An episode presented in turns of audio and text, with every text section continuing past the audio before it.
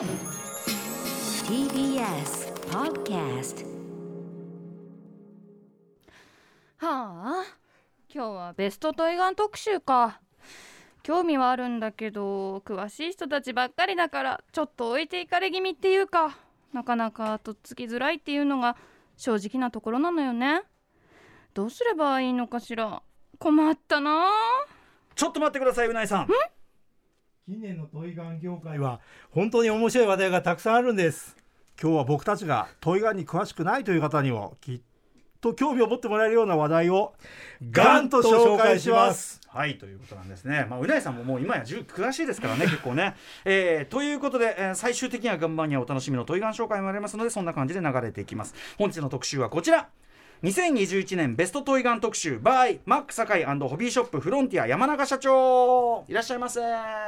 こんにちはです。こんにちは、よろしくお願いします。もうね、すでにスタジオにいっぱい並んでてホクホクなんですよね。田丸さんがキャッキャしてた。うーん、いやー、もういいんじゃない。も う, もうこの空気を吸っていれば、はい、ということでじゅうにがつに入って今年を振り返る企画が増えていく中、えー、ふつかめ、えー、私がですね、まあ、待望の特集が待っておりました。ということで、あのとはいえですね、これからのトイガン特集、まあ、ガンマニア的なところをね、あのー、辞任している私があの喜んでいるんですけども、あのうないさんをはじめ、はい、ゲームをやられる方ね、あのリアル系のゲームで、うん、まあ多分うないさんなんか相当いじってるし、うん、相当カスタムしてるし、そうですね。で、相当そのなんか重種というかね、うん、場合にはシチュエーションによって選んで適切なことをやったりとかしてると思うんですよ、うん、はい。アタッチメントとかめっちゃ詳しいでしょ。だって確かにどういうものをどうする時にするかとか、うんうんうんうん、みんな今もうダットサイト眺めてるわけですよ、いっかいは。確かに、ね、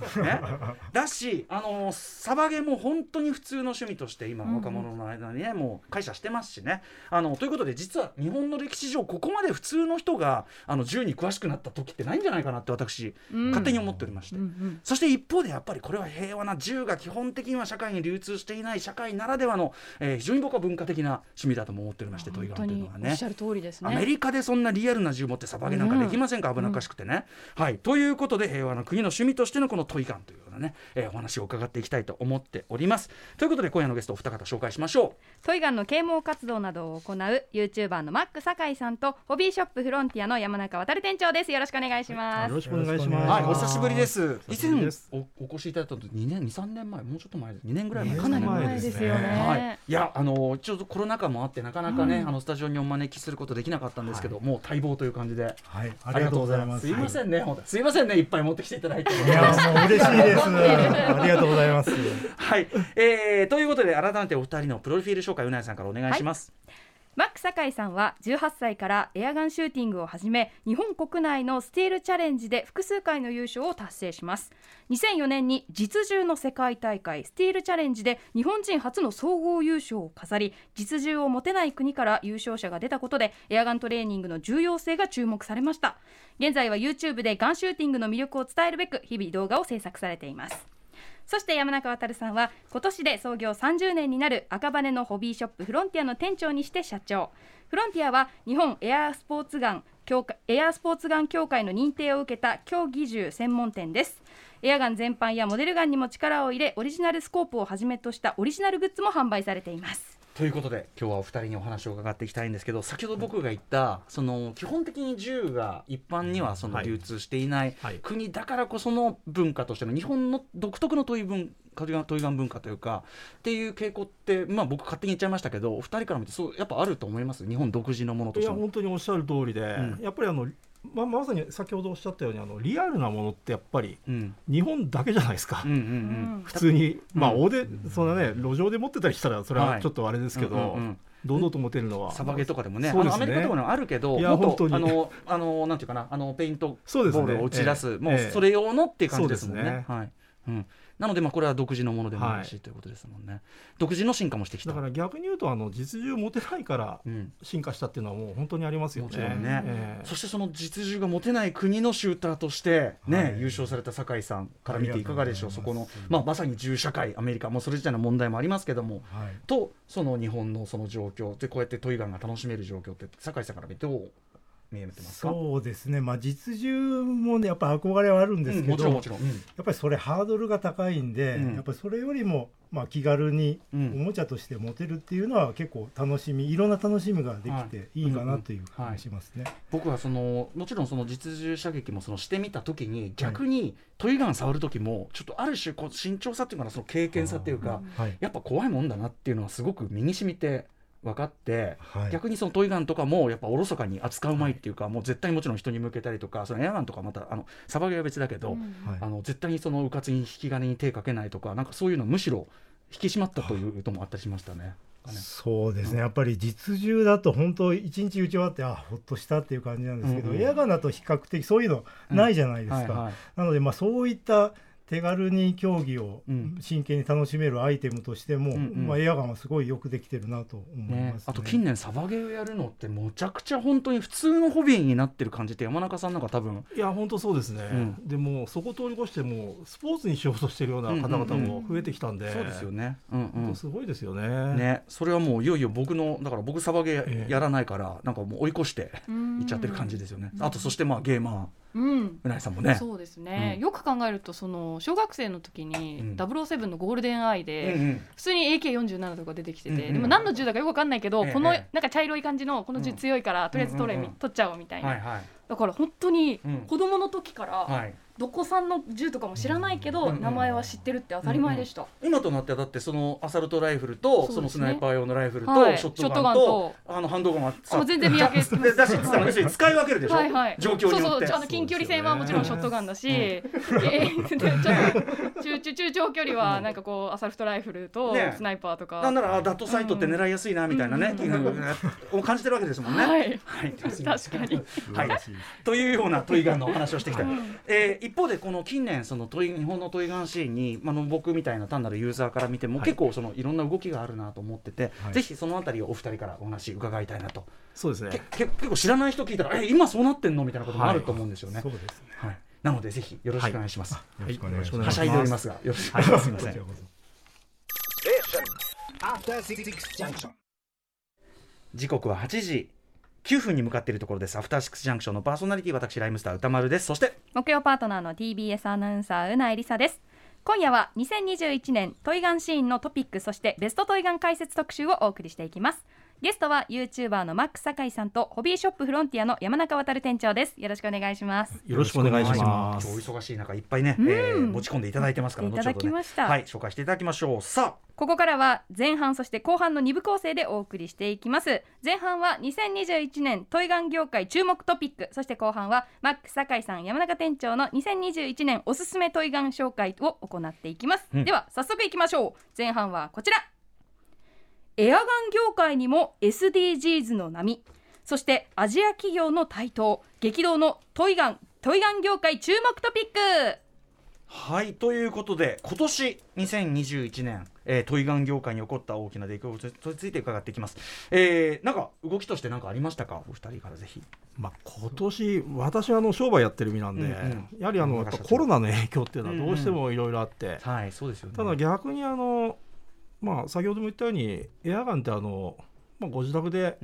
気軽に遊べるものじゃないですか、うんはい、だからそういう意味ではあのそういう方も増えたは増えたんですよね。お家で例えば的をやってそうです、ね、ペチペチ、はい、あの張り付くやつとかもありますからね、はい、そうですね、はいうんうんえーそういうので遊ぶ人が増えたと。そうですね、うんうん、でだんだんあのサバイバルゲームなんかもあのだんだん影響がコロナの影響がだんだんなくなってきて、うんうんうんまた再開されてきてる活発になんかうまくいってるみたいなんで、うんうんうんまあ、このままいってくれたらいいなと思いますね。ねそこはでもし、はい、ねあの本当に深刻なところではあります ね, ですね業界的にはね、はい、坂井さんから見ていかがですか。そうですねやっぱりフロン全廃っていう流れがあるので、はい、そうすると今までフロンで使ってた銃がもう使えなくなっちゃうのでこれちょっと説明がね、はい、あのいわゆるガスで要するにガスブローバックとかでガス動力で動くものは、うん、今までその、えーと、代替フロンというのかな一応その環境に配慮したフロンっていうことになったけど、はいはい、とはいえフロンガスで、はいえー、まあやっぱり環境に良くないってことになったわけですよね。それでってことですかね。そうですね。それでパワーソースが何に変わったんですか。それでまあフロンに似たようなものもあるんですが、うんうん、シーオーツー っていう流れが出てきまして シーオーツー をこうボンベにこう詰めて、はい、ちっちゃいボンベに詰めたようなやつですよね、うんうんはいはい、で以前はやっぱりそういったもので、まあ、事件があったりですとか、まあ、危険なイメージもあったんですが、つまり強いんですか、まあ、強いんですよね、うんうん、なので、まあ、それをでも安全に扱えるようにということで、はい、まあ、業界の、J、ジェイエスジー さんですとかが、はい、うんうん、まあ、あの扱い出して、まあ、そういう流れにちょっとなりつつあるという、うんうん、日本の業界的にもやっぱりその シーオーツーはちょっとその強いから危ないなっていうような慎重さがずっと続いてたのが、はい、そうですね、どうしてもあの、まあ、銃の規制が入った年があって、うん、そのきっかけになったのがあのフロンガスを使ったあのいわゆるカスタム、うん、悪いカスタムをしているような、要するに強くしちゃう、そうなんですよね、うん、それで使われたパワーソースだったんでちょっと慎重にならざるを得ないと、うんうんうん、であのうちらの管轄官庁っていうんですか、うん、経済産業省の方なんですけど、うんうん、そちらからの毎年お達しみたいなのが出るんですよ、うんうん、あのその シーオーツー と、うん、まあ、外装の金属化っていうのは気をつけてくださいみたいな、うんうん、それはにねんまえぐらいにようやっとなくなったんですよね、その シーオーツー に関しては。あの、まあ、丸善さんとか の, あの ジェイエスジー の方が毎年嘆願みたいなのやってて、うん、まあ、それがこうそうしたのかは分からないですけど、うんうんうんうん、そんな業界の動きもあって、うんうん、やっとなくなって、うんうん、じゃあさあこれからというような感じの流れになってですね、はい、今ねこれそれこそ日本のモデルガン時代から の,、はい、その規制とそのトイガン業界 の,、はい、その本当話で、はい、要するに業界側の自主的なその安全確保みたいな、はい、安全ガイドライン作りみたいなものとその規制みたいなものの本当になんていうかこうせめぎ合いっていうか、 う,、ね、うっかりやっぱそういうなんか一つ不届き者の事件とか起こるとやっぱり規制みたいになってなんかっていうのがあるから業界側がすごく強く守ってるっていうかルールを、はい、 そ, うですね、それがすごい日本のトイガン業界かなっていう感じがするんですけど、日本の社会って、まあ、あのなんでしょう、以前からあの 銃, に銃そのもののアレルギーっていうのもまずあって、うん、もちろんねないからね、えー、やっぱりね、そうですね、うんうんうん、だからまあ実銃とかがあんまり出ないような、うん、まあ、それ自体はいいことかもしれないけど、はいはい、うんうん、だからまあその反動っていうんですかね、その流れでついでにトイガンも、まあ、なんていうんですか、うん、まあ、何かあったら本当潰されちゃうよみたいなところのせめぎ合いっていうのは本当にもう先代の方々いろいろ苦労なさって、ずっとね、えー、もうずっとそれは、はい、あの戦後の中田、ねね、商店の時代から続いてることですもんね、はい、でそのフロンガスから シーオーツー にするとどれぐらい変わるんですか、そのパワーっていうのは。基本的には規制内ではあるんですが、圧力が高い分冬場ですとかどうしてもフロンガスだとちょっとやっぱり気を気化熱気化圧なので、気温が下がるとちょっと弱くなるんですよ。ただ シーオーツー にすることによってそれがちょっと改善されたりというメリットはあります。だからサバゲとかで使う人にとっては冬場は安定するっていうかガス、ガス僕みたいに僕はまあサバゲはしないけど基本的にはあの割とリアルに作動しないと嫌な派としてはあの安定していい面ももちろんあるし、で当然その日本その シーオーツー 使うにしてもその日本のメーカーのものはそのいちジュールでしたっけ、その絶対その出力は守ってやってるってことですもんね。本当極端なこと言っちゃうとあの シーオーツー 使うと実銃並みのパワーえー、出そうともいや当然できないですよ、一般の素人の方には、うんうんうん、そういう感じになると思いますね。そうなんだ、はい、だからそうやって、まあ、悪意を持って、うん、そうですね、カスタムしちゃう人が、はいはい、いるからちょっと心配ということなんですね。でもそれねもう抗えないぐらいやっぱり世界的にはもうこれは シーオーツー にしましょうよという感じになってきたということですよね。そもそもそのいわゆるガス打ち出すエネルギーにフロンガスを使うっていうのはどこから出てきた？いやそれちょっと今日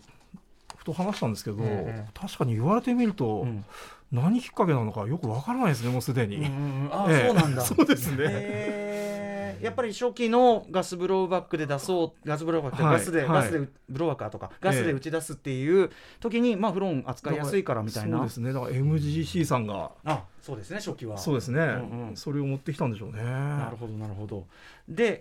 えー、まあでも規制を日本はすごくこだわってやってると、はい、でさらにちょっと今あの大きなもうここもう何年ぐらいだろうね、結構何年か続いてる流れだと思いますけど、はい、日本のトイガン文化ってすごく成熟してきたと思うけど、はい、やっぱ海外メーカーの台頭、はい、まあ、中華圏であるとか、あともう今や実銃メーカーが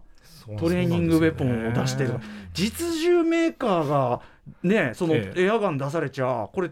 どう ね, ねそりゃそりゃ正直それはいいですよってなっちゃうけどそうです、ね、この新しい動きに関してはいかがでしょうか。いや本当おっしゃる通りで、まあ、でもやっぱりなんでしょうね、便利ですよね。うんうん、まああの危ないは危ないんですけど、それは当然実需より危なくないわけで、あその実需メカナイアが、はいはい、だから訓練とかで使う分には非常にいいんじゃないですかね。これはアメリカとかで、はい、そのトレーニングウェポントレポンって、はい、として、はい、そのエアガンって使われてるんですからしいです。あまり私もそういう方面は詳しくはないんですけど、うんうんうん、そういうので実際に訓練することもあるらしいという話、うんうん、一応その名目で出してたりしますよね、その各メーカーがね。そうですよね、うんうんうん、はい、なるほど。で、あのーまあ、そういう実需メーカー、はい、あとまあ一番大きいのはやっぱりその中核圏というかな、はい、アジア圏のメーカーのものがすごく日本にもいっぱい入ってきてるしっていう、このあたりの動きはどうでしょう。いやもうなんて言ってもフットワークが軽いというか、うんうん、なんでこんなにポンポン出せちゃうのかなっていうぐらいに、あへその機種も多いじゃないですか、うんうんうん、だからもうそこらやっぱり日本のメーカーさん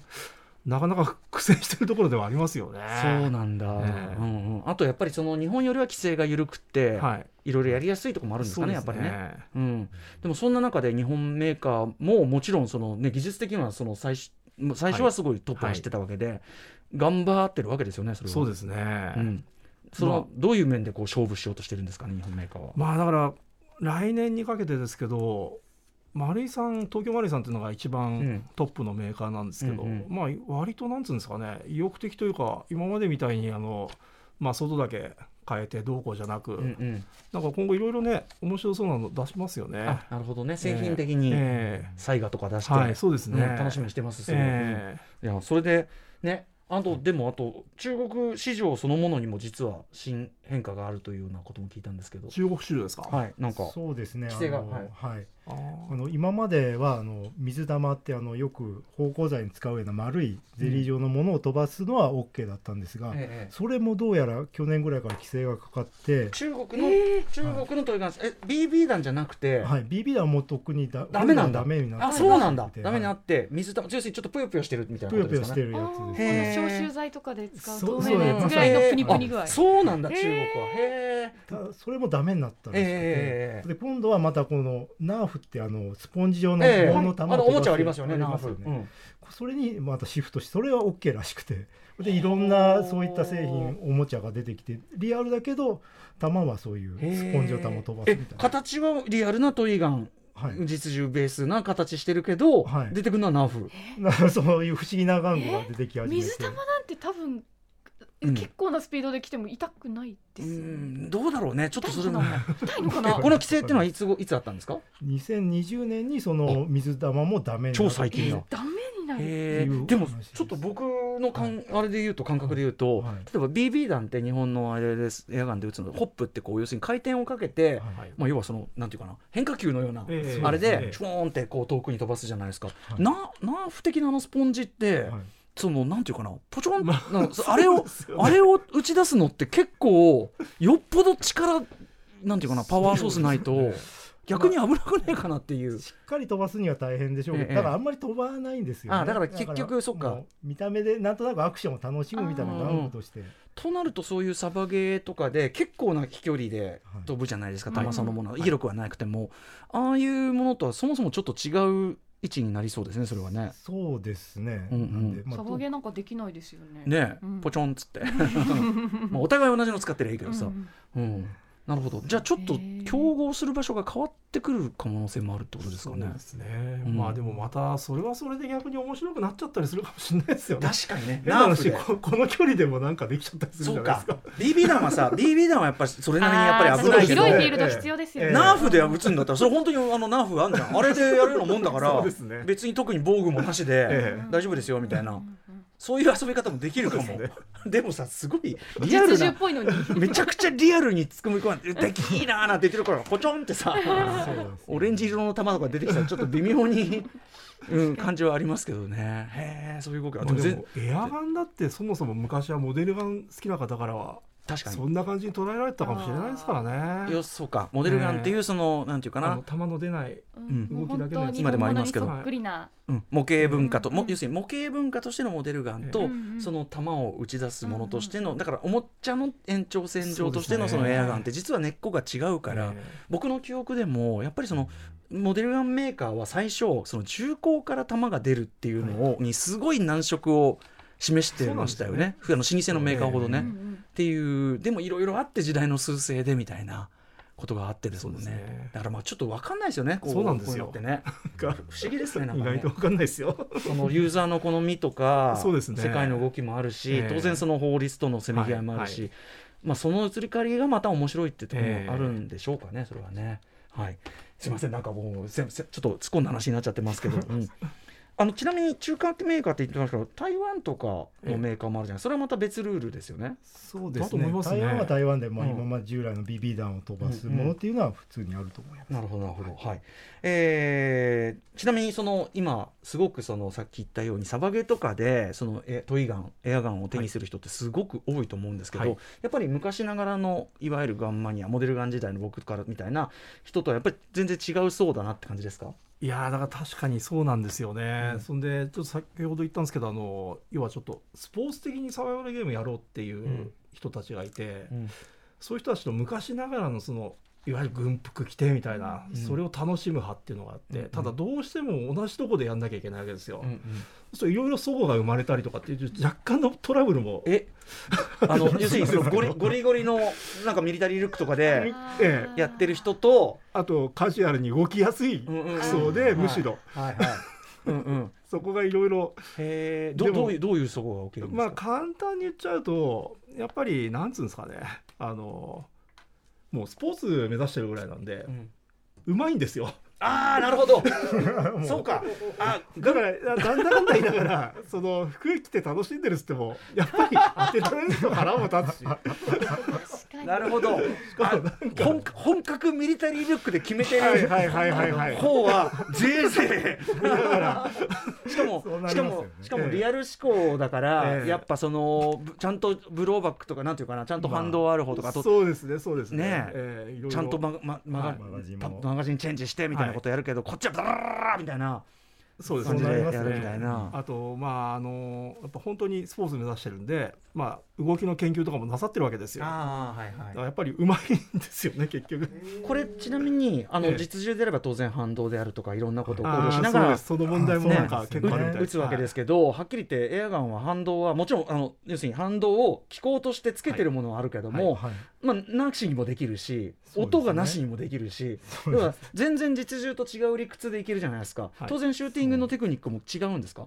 そうですね、なんか見てるとやっぱり実銃だとありえないストックの形で普通まあ 真, 真後ろに行くじゃないですか、うんうんうんうん、でももう打ちやすさ優先なんでわざと負けて実銃じゃこんな打てないような感じのストックにしたりですとか、はい、もう実銃にないもう明らかにもう形もちょっとおかしくなって使いやすくなるような感じになったりとかして、まあ独自の進化ですごいいいです、はいはい、なるほどね。 そ, のそこもねすごく僕はその見てて面白いなと思うのは、ええ、もう要はビービー 弾ばらまき機としてのエアガンにするのか、はい、そういうことなんですよね。あとまあ僕みたいにやっぱりとはいえ実銃の機構とかその形をできるだけ寄せてもらいたいのかっていうところで全然実は考え方違うじゃないですか。そうですね。でメーカーでも結構にほんラインあるっていうかリアル路線となんていうかな本当にサバゲーやる人用みたいな、まあ、あのばらまき系もそうだし、はい、あともう今オリジナルデザインが増えてません、はい、なんかそうですねだんだん増えてきました ね, ねあれなんかサバゲーやる人用ですよね要するにね、えー、僕からするとやっぱそのえー、ないじゃん存在しないそうないじゃんってなんだけど、はい、サバゲーの使い勝手がいいようにやっぱりそうですね。でそうするとやっぱり人気あの良かったりするんですか実際評価も。まあだからその結局その人たちに合わせるんで、うんうん、だまあだからそのなんですかねあのそうですねあのまあ要は気に入らない気に入るの差だと思うんですけどね、まあまあ、単純に。ていうかさあの対戦するなら同じ、ええ同じビジョンの人とやるべきですよね。まあだからそこら辺はだんだんだんだん、ね、だんだんだんだんうまく進み分けられるようになってきて、あの当然レギュレーション決めもありますよね。その要するにあの、はい、サイクルこんこれ以上ダメとか、はい、弾数、はい、あのこれ以上持っちゃダメとか、はい、あのそんなに実銃入んないからみたいな時で、そうですね、もう実銃弾数縛りの人も当然いるでしょうしね。そうですねリアルカウントで ね, ねリアルカウント。そうすると慎重にならざるを得ない。ではそうですね。弾きじゃダメ、うん。そこがいいんじゃないね。でもなんか。あのそんな感じだから実は一口にトイガンシーンとか、ええまあ、銃ガンマニア的なシーンって言っても、はい、なんかもう実はすごい多様化してるなっていうか。いや本当ですね、うん、そうなんですよ、うん、当然競技エアガンの世界もあるし。そうですねそれはそれでまた別ですもんね、ええ、競技の方はむしろあの、まあ、結局黒い銃っていうのはやっぱ売れるんですけど、うんうん、むしろあのなんていうんですかね、まあ、スポーツとか競技っていうのになってたら本当はカラフルにした方が、うんうん、なんとなく銃っぽくなくて、だから銃っぽくないような感じのものを目指すっていう方法もあるはあるんですけどね、うんうんうん、まあ、そこら辺はまあ好みで分かれればいいんじゃないかなと思ってるんですけど、うんうん、今でもその実銃そのものももうなんていうか素材が鉄じゃなくてその樹脂だったりするから別に結構色付け放題だったりして、はいはい、うん、そのなんていうんですかね、競技用だったりすると結構カラフルなのあったりしますよね、実銃でも。そうですね、非常になんかスプラッターな模様に似たりですとか、うんうん、本当青とか赤とか派手なものも出てきてますよね、うん、もうスポーツですっていう外観のものもあったりするし、はい、昔からですよね。でも、うん、あそっちはやっぱりあれですもんね、なんか迷彩服ダメとかあありましたもんね。てかアメリカにおいては、うん、そういう意味ではその競技としてやってるところにそのある種持ち込ん、はい、そういうタクティカル性をあまりに持ち込んじゃダメとかそういうのもあるんですか、やっぱり。難しいですよね、タクティカルトレーニングっていうのが出ちゃって、うんうん、はい、まあ、競技と非常に似てるけど、うんうん、なんかちょっとやっぱり違うというか、スポーツとやっぱり、うん、あの戦闘訓練っていうところで、はい、なんか例えば競技射撃だとターゲット方向は一方向だけなんですけど、うんうんうん、ただもう実戦になると、はい、もう銃口をどこ向けようが、えー、敵が後ろにいたら後ろ向くわけだし、はいはい、なんかそういう細かいところの違いはあったりするみたいですよね、うん、でもそういうそのなんていうかそのどこ向くか分かんない方向の競技と言いながら、はい、その危なさってただごとじゃないですよね、まあ、ないですよね、もうね、うん、はい、だからそれはもうあのなんていうかそれはもう プ, プロっていうか、はい、プロ準プロみたいな人が行くみたいなことですから、プロや準プロが、そうですね、警察機構であるとか、そうですね、もうどこ向いてもいいようなシチュエーションの場所で訓練したりですとか、うんうんうん、まあ、そういうことでやってたり、それこそもうエアガンでトレーニングしたりっていうこともあるみたいですよね、はい、うんうん、そもそもねだから観光客が行けるようなそういうシューティングレンジとか行ってもさ、はい、もうなんかそもそも銃のこの方向がさ、ですよね、その、うん、自由なだけで結構怖えなっていうかさ怒られるしね、多分ね、そんな変な方を振り回したり、ね、そうですね、室内のレンジだともう鎖であっちしか向かないようになってたりとかします、ね、はい、ソウル市内のあれなんか本当にもうガッチガチよ、もうそれ、うんうんうん、もうこんなあれでやってやったりするからね、もう全然狙い定めるのも不自由ぐらいガッチガチに固められてるみたいな。そうそうそうそう、まあ、だからそういう意味ではやっぱりトイガンの、日本でいう僕らが考えるトイガンの世界は全然違うものではありますね、やっぱね、それはね、そりゃそうですよね、平和でよかった、実銃ちょっと撃ったことないから分かんないですけど非銃、非銃社会でよかったね、そういうことかもしれません、うん、はい。あとそうだ、これちょっとですね、あのー、ちょっと話ずれるっていうかお二人、はい、ちょこれ単純に世間話っていう風に思う話なんですけど、ええ、はい、あのー、トピックとしてちょっとしたいんですけど、あのアレック・ボールドウィンさん俳優のが、はい、あの撮影の最中に、ね、はい、あのー、銃の要するに、まあ、ブランクだの空砲かと思ったらそうじゃなくて、えー、絶銃が発射されてしまって、あのー、死者が出るという痛ましい事件があって、はいはい、でそれによってその割とハリウッド映画界で、まあ、アメリカですから当然その実銃に空砲でやったり撮影するする方法は普通だったんだけど、えー、もうやめると、はい、で全部トイガンとか、はい、ゴム製の銃とかにして後で シージー とかでなんとかしますみたいな方向にするっていうようなことをあの言う人が今すごくそういう流れが大きくなってて、アメリカ映画で、はい、これす ご, すごいことだなと思うんだけど、アメリカ映画でそうなるって、そうですね、うん、アメリカ映画の歴史の根本が変わるに等し い, い、ね、うん、ことだと思うんだけど、あのそれによってある種そのトイガンであるとかトレーニングウェポンとしてのエアガンってその立ち位置がまた変わるというか、また重要になるという気がするんですけど、それに関して、まあ、あの単純にご意見というかど う, どう思われますか。そうですね、まあ、だから日本のもしかするとそういうアメリカの映画の世界からがそういうふうに変わっていくと、まあ、いろんな日本の公共機関とか、うん、まあ、要するに警察とか、はい、自衛隊とか、はい、まあ、自衛隊なんか一部も使ってるんですけどね、うんうんうん、だからそういうのが増えるかもしれないですね、それトレーニングウェポン、えーうんうんうんみたいなこと、あとそのあるいはその日本のメーカーのものがそのハリウッドでもっと使われるっていう、そこを目指してなんかやっていくとか、そうですね、なんかそういうのもあるのかなみたいな。でも私もちょっと話取れますけど、うん、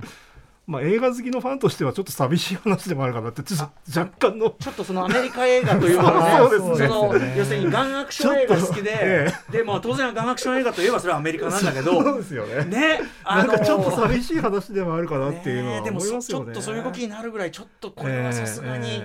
ちょっと重たい事件だったかなというか ね,、えーえー、ね、逆に言うとアメリカでこんな事件起きんのかみたいな。いや本当ですよね、どんだけ銃のねだって扱い、はい、だって特に慣れてる人がやってるはずの仕事で、だからたった一人のずさんな仕事でこんなことになってしまうかというとちょっと腹立たしくもあるんだけど、ね、うん、それだけアメリカ社会ってやっぱ銃が日本人にとってのそれこそエアガンぐらいの感覚なのかなって思っちゃいましたよ。いやいやでも ね, でもねそれはねなんかその現場でもその係の人がちょっとルーズ な, なんじゃその扱いが危ねえんじゃねえのっていうのをね危惧されてたんですって。あなんとなく嫌なあなんかちょっと雑な雰囲気あったんですね。そうそうとか予算がなくてなんか人足りてないんじゃないかとかいろいろあったみたいでだからねそ の, その人が本当は悪い、うん、はっきり責任者がいることな気がするんだけどね。だから一般化していい話じゃ本当はないんだけど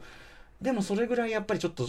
ちょっと改めようってこういう二度と起こさないってやっぱり意思が、まあ、それはそれでも最もの話だし、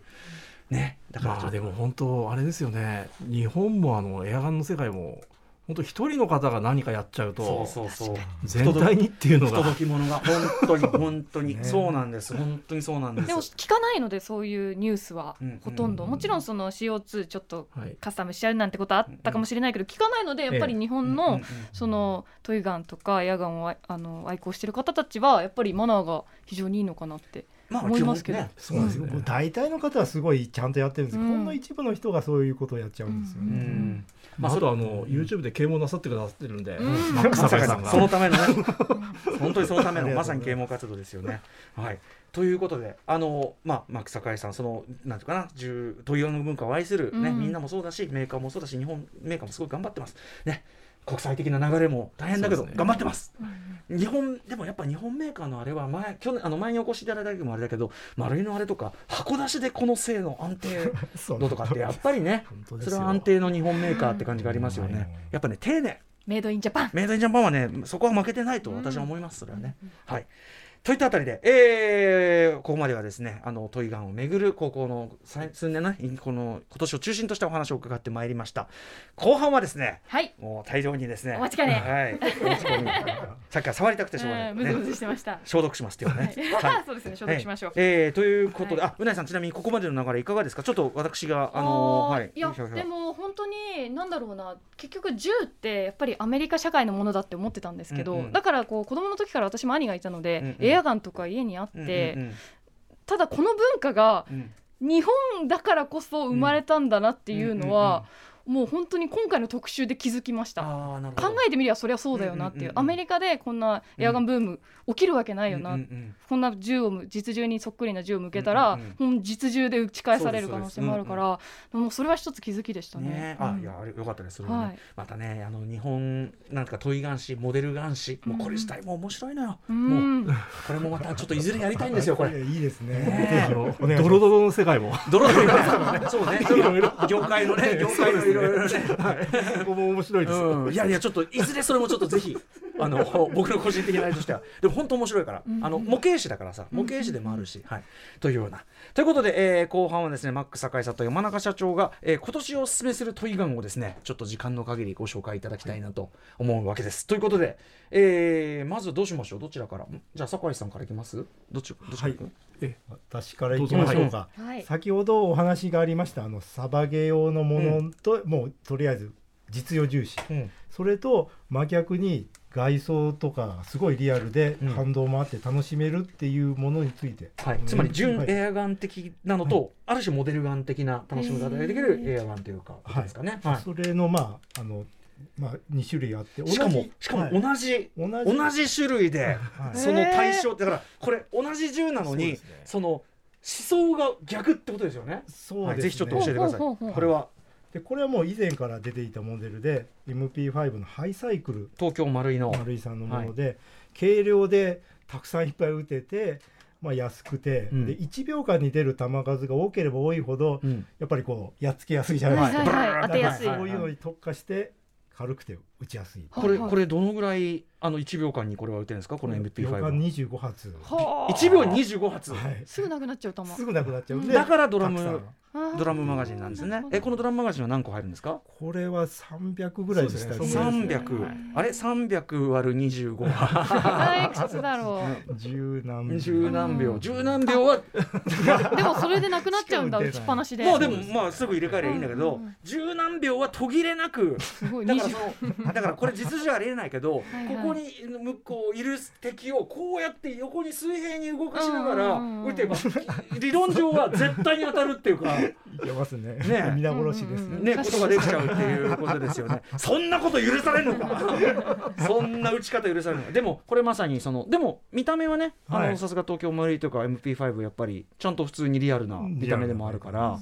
これはなんか。なんていうかな許せるあ、なるほど、うん、エアガンに特化してる、うん、だけど、うん、あのあまりにも実銃にないわみたいなやつだと、うん、ちょっと僕はドン引きしだすんだけど、うん、これはセーフ。え例えばどこがじゃあそのセーフになるんですか、えー、何が違うんですかそのないわってなると実銃にあるものだし、うんうん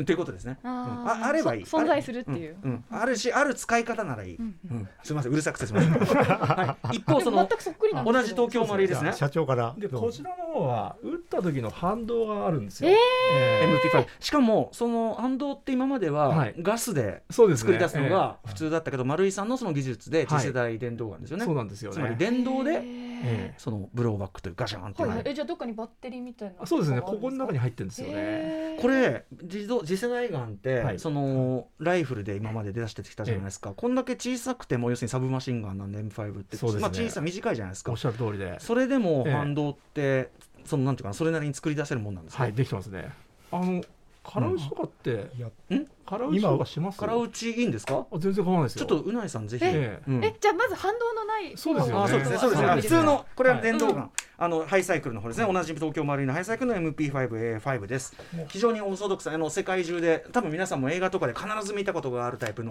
エッケル&ホックのねはいいいですかはいいきますあ、まあ音はね、うん、音は迫力あるけど、はい、まあまあまあ正直、うん、肩に当てなくても反動とかは別にないこのまま打てる、うんうんはい、でもやっぱりピストンが前後してるからそれなりに音はしますねやっぱりねその通りですあ、はい、全然反動はなし、うん、なしでいきます、ねうん、ちょっとちょっとさその連射感出してよハイサイクルでちょっとあのごめんなさいやっぱり聞いてるリスナーとかびっくりするけどねはいすいませんでしたびっくりした人すいませんはいエアガンですはいそして、えー、次世代電動ガンの方ですね。重いそうなんですよまずそこなんですよね。これはあれですか外装とかも違うんですか。そうです、はい、全然違うこの持ち手のはい、なんか素材も違うわなんか冷たいちょっとやっぱりこ, はい、こっちはその合法的な範囲であれですかねメタルのああの長物は OK なんではいはい、はい、えいきますよあのまずですねあどうすればいいセーフこうここにしてもらっていいですか、はい、これではいセーフティーをこれでまずはい、はい、一発ずつ一発え、はい、痛いちょい痛いとかあるかなえいきますあそんなんじゃないんで大丈夫ですあ本当だ、はい、ピストンがこうガンと動いてる感じがしますか。うわあのー、てるここなんて言うんですかここは、はいうんはい、バレ重心バレルそうです、ね、バレルがすごいガチャンって動くのか、えー、あバレルってかあれですねその、うん、あのボルトがね、はい、ボルトがはいあボルトが実際動いてるからねそういうことですね、はい、でそれもまたそこのえそれをみっつのところにすると、はい、これ連射でいきますんでさんてんさんてんバーストかはいお迫力ちなみにうないさん今さんてんバーストあの普通にゲーム内でさんてんバースト使いこなしてますね使いこなしてますはい、はいいいすごいあでもそうです、ね、これ触ると、はい、こっちの方がいいって思うとあやっぱやっぱ打ち味が違いますか、はい、うんなんか な, なんだろうリアル感があじゃあフロートフロートですよ そ, それももうずっといっちゃっていいですよ。フロートいきますよ、はいすみませんエアガンです皆さん聞いてる人びっくりしたすみませんエアガンですエアガンですどうどう楽しい反動感やっぱありますか。反動感あります。ただ別に打てないレベルの反動じゃないし、うんうん、あと重いやっぱりなん、ね、ちょっと重い、えー、いちキロぐらい重いですか。重いですね全然重いです。だからなんだろうなこっちハイサイクルは あ, あえて軽くしてるやっぱし持ち運びしやすい。そうですね、はい、その好みあると思いますけど、うんうんうん、こっちの方が楽しいです、ねうん、空打ちでもこの勢いですからね、はい、実際にここから ビービー 弾出ると思うとうん、うん、また丸いだから当たるんでしょうね。当たるんですね。当たるんでしょうね本当にね。持つとすごく責任感感じます。あこれはいい。だから感じるべき感じるべき、あのーうん、そのなんかちゃんとルールを守ってマナーのいい人が多いのは、うん、多分もうなんかなんだろうな、うん、持った瞬間にやっぱりね芽生えますね、うんうんうん、責任感がやっぱりその打つものだなという感じがするからですよね、うん、危険なものだなって感じがしますよね、うんうんはいうん、あのなんかあると本当に人は死なないですけどあの業界が死んじゃいますんで、えー、こっちの世界は。いやそういう意味ではそういう意味ではエアガンを買うとかね、えー、所有するってすごいそのそうですね、あのまあ脅かすわけじゃないけど、はい、その責任を伴うっていうかね、はい、もちろんねことではありますよね。え、田丸さんもあ、田丸さんもいいですか。ちょっとここでここで設定してください。はい。はいはいはい、へえ。ちょっとはい。あ、ちょっとあの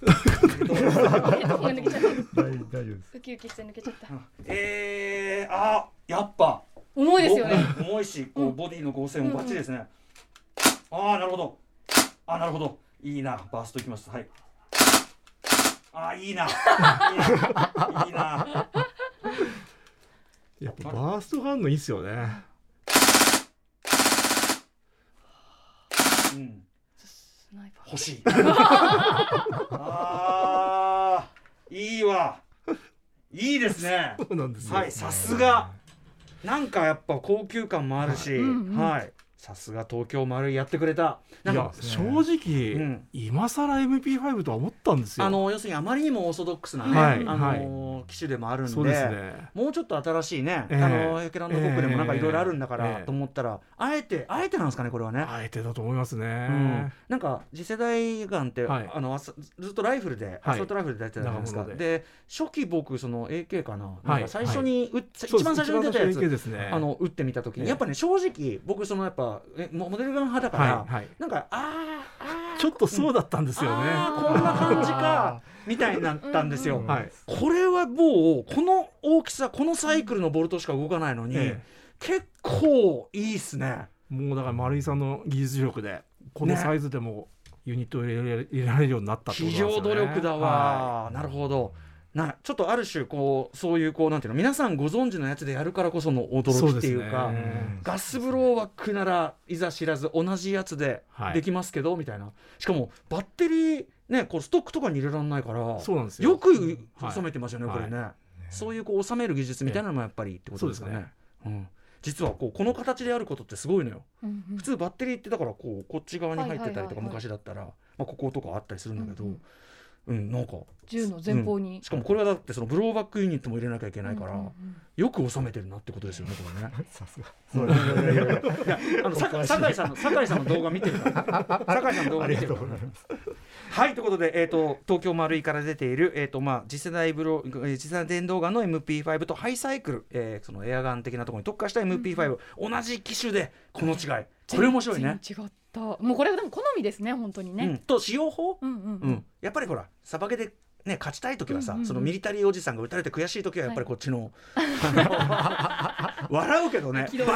バッチリ本格で決めたおじさんがあのそう装備つけすぎて重くてしかも同じ銃だったらよりなんか勝ちそうですねお前みたいなあとあのミリタリーマニアだけど体は鍛え損なっていたみたいな見た目だけ全部そっくりだけどみたいな、はい、他にちょっとぜひまたご紹介お願いします。はい、じゃあ、えーとはい、どうしましょう。あのお二人に贈り物なんですけど、うん、何ですとキャラクター の, えあのアニメとかの贈り物、山中社長からです。あーとんでもないです。社長、ええ、社長これこれはじゃあまずじゃあうなぎさんからいきましょうか。はい、もう、はい、もうあの開けちゃっていいですよ。はい、そうですそうです。デカデカと、ええ、かわいいあびっくりこれだ。はいはい、えソードアートオンラインガンゲールオンラインの公式コラボモデル、うん、はい、そうですね、めちゃくちゃかわいい、うん、ピンクってかなんていうのあのなんていうかな赤っぽいピンクっていうかね、すっごいかわいいシャー的な色とかこんなにそうシャーみたいなね、うん、こんなにかわいい、うん、最近こういうなんていうんですかねそのアニメとかのオリジナルなそのあれをトイガン化するのも結構ありますよね。そうなんですよね、うんうん、はい、めっちゃ可愛い。え豚丸さん、はい、そして私はシティハンターです。来たシティハンターのコルトパイソン、うわうかっこいいめちゃかっこいいしかもこれあのサイレンサーつけないとねこれねやっぱりね。そうですねこれちょっとすいません、はい、私の感覚で言うと、はい、リボルバーにサイレンサーってど う, どうなんですか。あんまり意味ねえだろうと思うんですけどね、うん、あやっぱそうなんですねやっぱねだと思います、うん、だけど、えー、やっぱこれはねそこが夢ですよね特にあの、うん、トイガンだとなおさらの、うんうん、サイレンサーはそもそもねそもそもあるんでだから形ですよね、えーうんうん、いや そ, そこはやっぱその日本のエンタメのそうですね、ね、あのーコルトウッズマンのさ、はい、コルトウッズマンのさんごーななマグナムカスタムどういうことっていうさ、えー、そういうのがそういうのがいいんですよね。うん、えー、うわーえ社長すごい、えー、パイソンどうぞどうぞサイバリオモデル、えー、ボーパルバニーモデルそうですね。これ要するにあの新旧ではありますけど、はい、こういう感じでその架空のというのかな、はい、その、はい、フィクション作品の中のそうですね銃のっていうのこれ結構、えーまあ、当然バイオハザードがね、はい、から始まって、ね、出してますけど、うん、こっちもこのソードアートオンラインは形もさこれはまだパイソンはまだパイソンだけど、はい、ね、こういう銃って実際に存在しますか？いや、このサイズがないんですよね。もうゲーム中で出てくるモデルで実銃には存在しない、ね、こんな形のはもう存在しない、はい、一応ねその エムきゅういちいち 型ではあるけど、まあそうですね、でもこんな丸っこくないし、なんかこう女性にぴったりのサイズ感というか、てか可愛い、めちゃくちゃ可愛くないですか？てか似合う似合う似合う、びっくりするぐらい可愛いんですけど。いや、イケてるよねえこのピンクなんかえ銃持ってるのに何この可愛さ。これちなみにえっ、ー、とうなりさんが持ってるのはえっ、ー、と東京丸いのね、はい、あれですけど、これはえっ、ー、とグローバックするやつなんですか？あ、グローバックしますね。あ、するんだ、はい、これいいんですか？触ってみて。え、どうぞどうぞ。そうです、ガスも入ってない、あのまだね、ここあのガスがまだ入ってない、あのこあのマガジンが入ってないから、あの後でちょっといわゆるデトニクスがベースになってるんですよね。なるほどね、えー、あの、えー、要はガバメントをこう切り詰めたやつ、はい、あ、なんかだからかそうか、じゃあこれで作れたんだ、なるほどなるほど。あんまり銃口とかね危ないからね、うん、えー、うなりさん俺たちえー、いいの？あ、そうそうですかそうですか。で僕が、えー、とこれね、えー、と持ってるのはコルトパイソンの、えーはい、両サイダー、まあ、モデルということ で, で、ね、田中さんっていう銘柄ですね、はいはい、リボルバーは田中ですね、はい、やっぱりね、はいはい、うん、これもエアガンなんですね、はい、えー、これはやっぱりあれですか、そのお店あの発売された時やっぱその当時のファンとかが結構人気だった感じですか？重いよパイソン。どこにあれですか ビービー 弾入れるんですか？このモデルは。これ田中はそうあのちょっと変わってて、うん、はい、シリンダーそこに入れてますね。ここにここにあの入れてく。そうなんですよ。面白い。入れ方がちょっと特殊なんですけどね。これ田中のシステムですよね。はい、そうです。ペガ、なんだペガサスシステムですよね。あ、じゃあよりリアルにこう弾を入れてる感覚でリボルバーに ビービー 弾を入れられるんだ。はい、へー。特にモデルガン的な感覚をちゃんと保ったリボルバー、これは田中さんでしょうね。そうですね。その通りです。いやー、え、社長こんな私私どもこんな甘やかしてよろしいんですか？いやいやどうぞどうぞ。すごいちょっとあのめちゃくちゃこうシリコンオイルがついてる。ちょっと腹に飾るこの可愛さ。これそすごいいいね。超可愛い。すごい可愛い。うん、俺もあの。写真では見たことあるけど実物見たの初めてなんで、なん、うん、なんか物可愛いですねこれ。ソードアートオンラインのね、はい、絶妙なカラーですよねこれね、うん、これはもう本当に銃に興味がない方でも部屋を華やかにしたいとか、はい、うん、それこそなんか部屋をこう ゲ, ゲーミング部屋にしてる人とかめちゃくちゃぴったりだと思う。超映える。映えいいし、うん、でちゃんとガス入れて空打ちできるようにしといて、うん、まあ、僕が昔やってたみたいに、うん、あなんかこうテレビで気に入らないあああったらパパパ画面に向かってパパパ空打ちよ空打ち、空打ちでね、うん、あれえもう社長すいません。とんでもないです。ありがとうございます、はい、かわいいはいそ、そしてえーもう一丁ぐらい行きましょうか。ぜひ、はい、どうしますあのミニのやつ行きます。おあミニのやつ行きますか、はいはい。でこれは、はい、あの今年、うん、あの出た丸井さんからの新しいシリーズで、はい、ちっちゃいガスガンになります、はい、あのー、コンパクトなやつを、しかも結構いろんな種類出されてますよね。そうですね、に種類出したんですよね。かわいい銃じゃないですかこれ。でもねこんなだけど実銃にあるんですよこれ。そうなんですよね。えでこれだからあのーそ, のそれこそルパンの峰藤子があのスカートの下にそういうのの最新版ガーターベルトみたいにこうスッて刺してるやつ、うん、それのなんか現代の一番最新の機種をもう結構最新なやつをね、はいはい、まあ、固定固定スライドだけどその通りです。固定スライドだけどガス、うん、あそうこれはスライド引けないんだけど、うんうん、でもちゃんとガスで打ち出すやつだから結構要するに飛ぶんですか実は。あ意外と、ね、にじゅう、さんじゅう普通に丸井さんですから、えー、よく当たるんですよね。マジか、はい、へホップはさすがにかかんないけど。ホップはかかるんですよ。かかんの、はい、コンマにでにじゅう、さんじゅう普通にスーッと飛ぶんで。マジっすか。楽しいですね。固定ホップなんですね。固定ホップ、うんうん、へー。でもこれさサバゲとかで、ね、これ縛りのサバゲとかあそれもありでそれもありだし、あそれも楽しそうあると思うんですよね。それも楽しそうだし、そのサイドアームとしてそのちっちゃい上にちゃんと打てるんだから、もう、もう別になんかどこに入れといたっていいとかさ。確かに本当にリアルジェームズボンドみたいにこうスッて出してバンみたいな、うんうん、そうそうそうそうとかこっちの玉切れ起こしても、うんうん、これも結構頼りになるよっていう。えー、あこれすごいこれ、これもやっぱ実物見るといいですねやっぱね。そうですね。なんか今の銃ってやっぱ樹脂が多いから、はい、実銃がそもそもちょっとおもちゃチックだったり、はいえー、そうなんですよ ね, ねするからどんどんなんか遜色ないっていうかお実銃がおもちゃに近づいてきてるみたいな感じです、ねね、本当そうですよね。それこそこういう色のやつだってあったっておかしくないですもんね、はい、全然ね。そうなんですよ。ピンク色のやつもね、はい、へー昔からこういう日本のトイガンのファンの方って、うん、結構あのコルトポケットとか、はい、あそれのうん、ミニのやつ好きじゃないですか。そうですねちっちゃいのがね、うんはい、でも丸井さんよく出したなと思うんですよね。しかもこれよく見たら、ええ、そのあれだね、フレームのとこの樹脂のとこと上のスライドの仕上げが違うぞこれ。えー、すげえ細か、固定なのに。そうなんですよ。そこまでする。へえ。ということでこのしこのシリーズは今何種類ぐらい出てるんですか？今にしゅるいで、うんうん、また年明けにまた一つ出るみたいなんですよね。かわいい。これってちなみに、えっと、いっこいくらぐらいなんですか？はい、ろくせんはっぴゃくえん、うん、そんぐらいだったと思うんですけど、お安いですね、これね。はい、あ、それぞれちょっとお値段を伺っていくの忘れちゃったな。えーっとね、ちょっとね値段自信がないですね、うん、まあ、詳しくはフロンティアのこれ、これもろくせんはっぴゃくえんあ合ってるかどうかわかんないです、うん、フロンティアのホームページとご覧いただいて、はいうん、ありがとうございます。とかいろいろね今日も他にも持ち込んでいただいてるけど、はい、なかなかちょっとお時間が迫ってまいりまして、ねえー、ぜひちょっと、えーっと、まずお伝えからあのお知らせごとを先にしておきましょう。じゃあマックさん。はい、えっとですね、毎月エアガンの無料の競技会っていうのをやってまして、で来月はじゅうにがつじゅうくにちお世話になっているホビーショップフロンティアさんの本店にかいにてじゅうにじからじゅうごじ、うん、あの私が直接エアガン競技やってないことにたい、はい、方にぜひ体験していただこうというイベントをやってますので、ぜひあのフルテご参加いただければ。直接ご指導いただけるわけですか？はい、これちなみに銃は持ち込みじゃなくてもいいんですか？もう逆に手ぶらで、うんうん、あの エーピーエス 銃に関して言えば、うん、あの認定指導員という制度で私持っているので、年齢制限なしで エーピーエス の競技銃を体験していただけますので、ぜ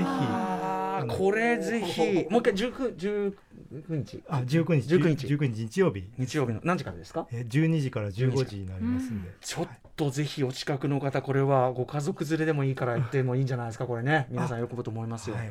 山中さん。そしてああの私の店赤羽のホビーショップフロンティアというんですけど、まあ、今年でさんじゅうねん迎えて、うん、あの今年ちょっと限定モデルも出したんですよ。おフロンティア限定モデル、えーあはい、まだ残ってますんで、はい、よかったらお店の方に。それ、それ何の限定なんですか？あの エーピーエス さんの競技場の以前ちょっ